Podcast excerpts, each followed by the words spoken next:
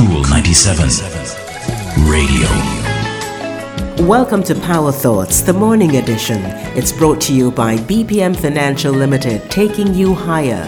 Secure a monthly income for your living expenses in retirement or get an emergency fund for the unexpected.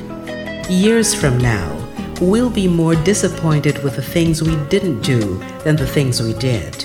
If we don't have the courage today to explore, dream, and discover new things, then what's the point of living? Ask yourself, why did I start doing what I'm doing now?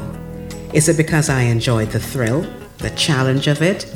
Or is it the decent pay and the good benefits? Plus, everyone else feels like you're the perfect fit for this job. If you started off being passionate about it, then figure out what changed and find out how to take it back.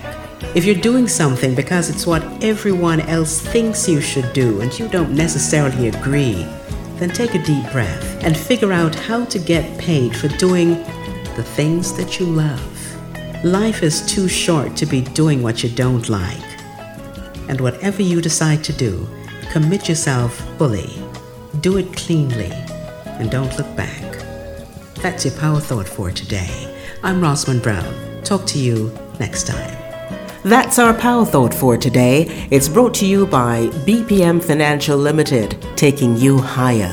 If you missed this program or you just want to hear it again, go to cool97fm.com and click on podcasts. And don't forget to like, share, and subscribe to Cool 97 TV on YouTube for more cool content.